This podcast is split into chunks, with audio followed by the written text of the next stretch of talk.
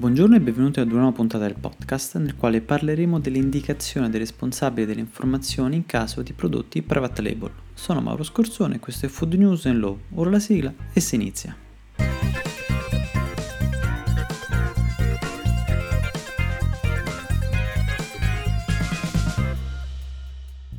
Da poche settimane si è chiusa la fiera a Bologna denominata Marca, dedicata ai prodotti a marca del distributore, da sempre specifica per il settore alimentare, ma che quest'anno ha visto la partecipazione anche dei non food, circa 100 aziende operanti nel settore della cura della persona e della cura della casa. Tornando al settore food, dalle dichiarazioni del presidente di Bologna Fiera, Giampiero Calzolari, si è registrato in questi 16 anni di fiera un trend di crescita del mercato. La quota in volume dei prodotti a marca del distributore si attesta in Italia al 20% contro una media europea superiore al 30%. Se leggo i dati riportati nell'annuario internazionale del marchio del distributore del 2019 della Private Label Manufacturer Association, abbiamo una punta del 51% in Spagna, seguita con il 47% dal Regno Unito, la Germania con il 45%, il Belgio con il 44% e l'Austria con il 43%. Prodotti a marchio del distributore che direi seguono o anticipano lo sviluppo dei prodotti a marchio privato quindi sempre più alimenti attenti alle richieste e alle esigenze alimentari del consumatore, quindi oltre ai prodotti biologici anche prodotti free from, senza allergeni o senza specifici ingredienti. Questo determina un'offerta scaffale in aumento rispetto al 2018 del 2,5%, attestandosi a 1641 referenze. Non solo prodotti del segmento primo prezzo, che comunque migliorano le vendite del 19,2%, ma sempre più linee di alta gamma e specialistiche, quindi linee premium, che crescono del 13,1%, bio del 7,9% e funzionali pari ad un aumento dell'8,7%. La marca del distributore cresce in modo superiore rispetto al mercato stesso, con una chiusura nel 2019 con ricavi intorno ai 11 miliardi di euro. Inoltre, da uno studio condotto dalla società TEA, si stima in 2,8 miliardi di euro l'anno il risparmio per le famiglie che scelgono di acquistare i prodotti a marchio distributore, pari quindi a circa 110 euro annui a famiglia. Però se all'inizio i prodotti a marchio distributore erano nati come alternativa a basso costo ai prodotti a marchio industriale, oggi dobbiamo rivedere questo concetto. I dati delle quote di mercato ci aiutano. Nel 2017 per la prima volta i prodotti premium a marchio distributore hanno superato la quota di mercato dei prodotti di primo prezzo. Il consumatore quindi ha iniziato a scegliere la marca del distributore non solo per i prodotti base, ma anche per quelli di valore. I dati del 2019 evidenziano una tendenza inversa anche se i prodotti della linea premium segnano sempre un aumento, ma i prodotti a primo prezzo tornano a crescere, così come ho già riportato in precedenza. Inoltre i distributori, con le loro richieste di prodotti, svolgono un ruolo di leadership di indirizzo e stimolo al settore. Ad esempio nel settore dei prodotti quarta gamma, quindi le insalate in busta per intenderci, la GDO li ha introdotti da circa 10 anni e dai dati riferiti al 2017 risulta che detiene una quota del 58% di mercato. Altro esempio è rappresentato dall'introduzione ad inizio degli anni 2000 della pasta prodotta con grano d'agricoltura biologica e solo nel 2017 l'azienda leader del mercato l'ha introdotta tra le proprie referenze. C'è però un dato che in qualche modo può avere una doppia lettura ed è relativo alla relazione che lega le 1500 aziende partner dei distributori. Nel 98% dei casi dura in media due anni e nel 50% più di 8. Dati che potrebbero sicuramente essere incoraggianti, ma che però fanno accendere nella mia testa un campanello d'allarme, forse eccessivo. Possiamo realmente parlare di relazioni durature? Due anni potrebbero essere pochi se in qualche modo l'azienda ha avviato investimenti per implementare la produzione. Dopo la separazione, i costi strutturali, quali beni strumentali o del personale assunto, rimangono comunque in capo all'azienda e questo potrebbe determinare un problema, ovvero obbligare l'azienda ad accettare richieste contrattuali pur di far fronte a tali impegni economici. Questa potrebbe essere una questione tale da incentivare o meno lo sviluppo del settore e far scegliere o meno di intraprendere tale strada.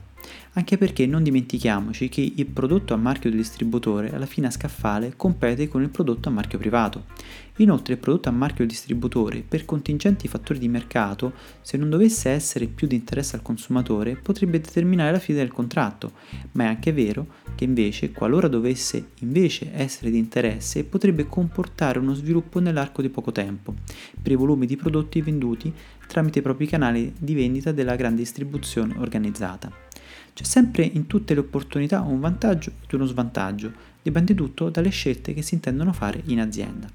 Ma a cosa ci riferiamo quando parliamo di prodotto a marchio distributore? Sono tutti quei prodotti venduti sotto il marchio di un dettagliante, che riporta quindi il suo stesso brand oppure impiega un brand il cui proprietario è un gruppo di vendita all'ingrosso. Della responsabilità del distributore ne ho già parlato in un precedente podcast, che vi invito ad ascoltare. Ora invece vorrei affrontare la questione di come individuare e quindi riportare in etichetta riferimenti ai responsabili delle informazioni in caso di vendita a marchio del distributore. Quindi adesso l'approfondimento legislativo.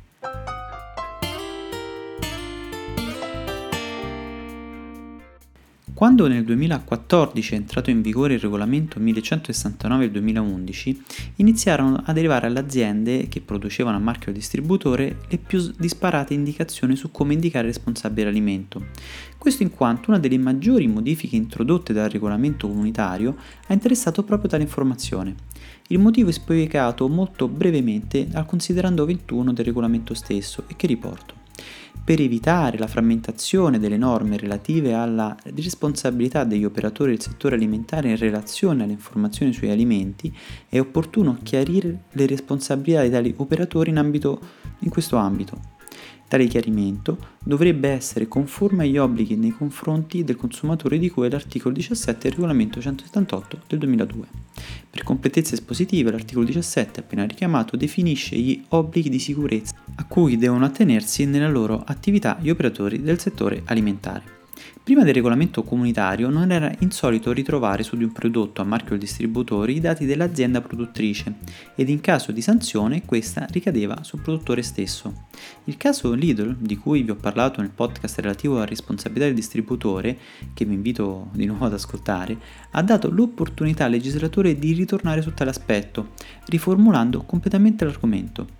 Non da ultimo, le richieste che iniziavano ad arrivare alle aziende nel 2014 da parte di alcuni operatori della distribuzione in merito alle modalità di indicazione del responsabile in etichetta e che potevano rendere equivoca l'informazione, hanno determinato la pubblicazione di una circolare esplicativa ad opera del Ministero dello Sviluppo Economico. La novità di cui vi ho dato anticipazione determina all'atto pratico una valutazione a monte nel riconoscere quale sia l'operatore del settore alimentare responsabile delle informazioni e di conseguenza, in seconda battuta, l'applicazione delle regole di etichettatura che vogliono la posizione etichetta del nome o della ragione sociale e l'indirizzo. Non dovrà essere commesso l'errore di effettuare il ragionamento a ritroso, quindi riconoscere quale responsabile dell'alimento l'operatore riportato in etichetta se il prodotto riporta ad esempio il marchio contenente il nome del produttore, il produttore, nonché titolare del marchio, sarà l'operatore responsabile delle informazioni sull'alimento. L'esempio considerato dal gruppo di lavoro etichettatura Bruxelles ha analizzato lo yogurt a marchio Danone o la bevanda a marchio Coca-Cola. Avremo poi un secondo caso, ove il nome riportato nel marchio non corrisponde al nome del produttore ed in tal caso l'operatore responsabile delle informazioni sull'alimento sarà il titolare del marchio stesso. In tal caso i prodotti oggetto di lettura sono stati la margarina Flora ed i prodotti a marchio Unilever. Seguono poi i casi dei private label, il primo molto attinente all'argomento del podcast e si riferisce al caso in cui il prodotto riporta un marchio contenente il nome del distributore ed in tal caso il distributore, nonché titolare del marchio, è l'operatore responsabile delle informazioni sull'alimento ad esempio i prodotti a marchio Carrefour oppure a marchio Tesco. Infine avremo il caso uh, in cui il marchio riportato non corrisponde al nome stesso del distributore e quindi il titolare del marchio sarà l'operatore responsabile delle informazioni sull'alimento. Dagli esempi esposti non si fa mai riferimento al produttore, ma principalmente all'operatore stesso che compare in etichetta tramite la propria ragione sociale o il proprio marchio aziendale o un marchio depositato e di cui possiede la proprietà.